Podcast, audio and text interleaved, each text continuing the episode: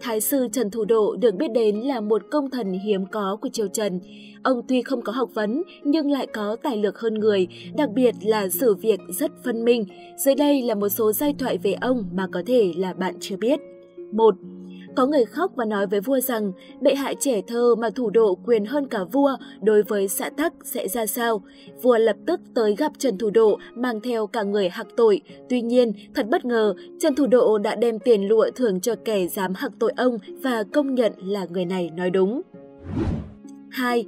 Vợ của Trần Thủ Độ là Linh Tử Quốc Mẫu, khi đi qua chỗ thềm cấm bị người quân hiệu ngăn không cho đi. Quốc Mẫu về khóc và mách với Trần Thủ Độ. Vị thái sư này đã cho bắt người quân hiệu đến và khen. Người ở chức thấp, bà biết giữ phép và lấy vàng lụa thưởng rồi cho về.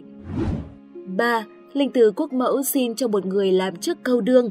Trần Thủ Độ gật đầu, khi xét tới xã ấy, hỏi rằng tên ấy đâu, người ấy mừng rỡ chạy đến. Trần Thủ Độ nói, Người vì có quốc mẫu xin cho được làm câu đương, không ví với người làm câu đương khác được, phải chặt một ngón chân để phân biệt với người khác.